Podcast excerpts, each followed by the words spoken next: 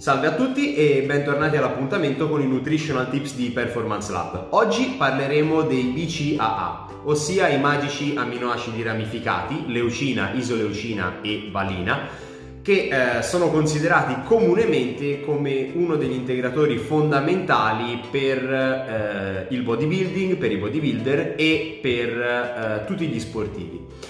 In realtà um, quasi tutti gli studi degli ultimi anni stanno sfatando il mito eh, che gli amminoacidi ramificati eh, abbiano realmente un'utilità nel, per quello che riguarda l'aumento e la conservazione della performance e della massa muscolare, soprattutto in quelle che sono delle condizioni fisiologiche e di alimentazione corretta.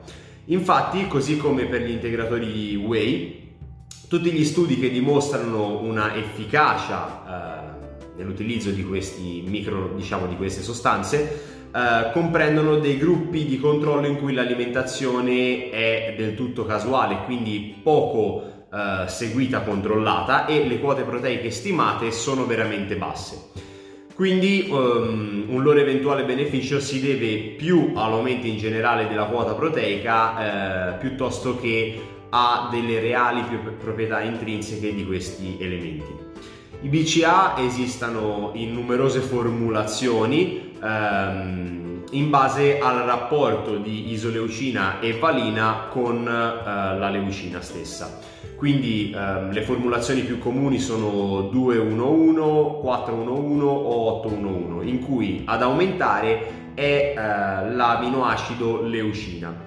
L'aminoacido leucina infatti è l'unico che ehm, in alcuni studi ehm, è stato provato avere alcuni benefici. Um, lo vedremo in, in, nei prossimi appuntamenti quando parleremo per esempio di HMB. Il loro uso comunque, eh, quindi l'utilizzo di aminoacidi ramificati può avere senso in alcune specifiche condizioni ad esempio quelle di digiuno prolungato. Quindi eh, se stiamo attraversando una fase di digiuno prolungato e siamo per esempio in prossimità di un allenamento, potrebbe avere senso assumere BCAA oppure in sforzi di ultra endurance per preservare l'atleta da ehm, quelle che sono fasi di catabolismo e di sforzo prolungato.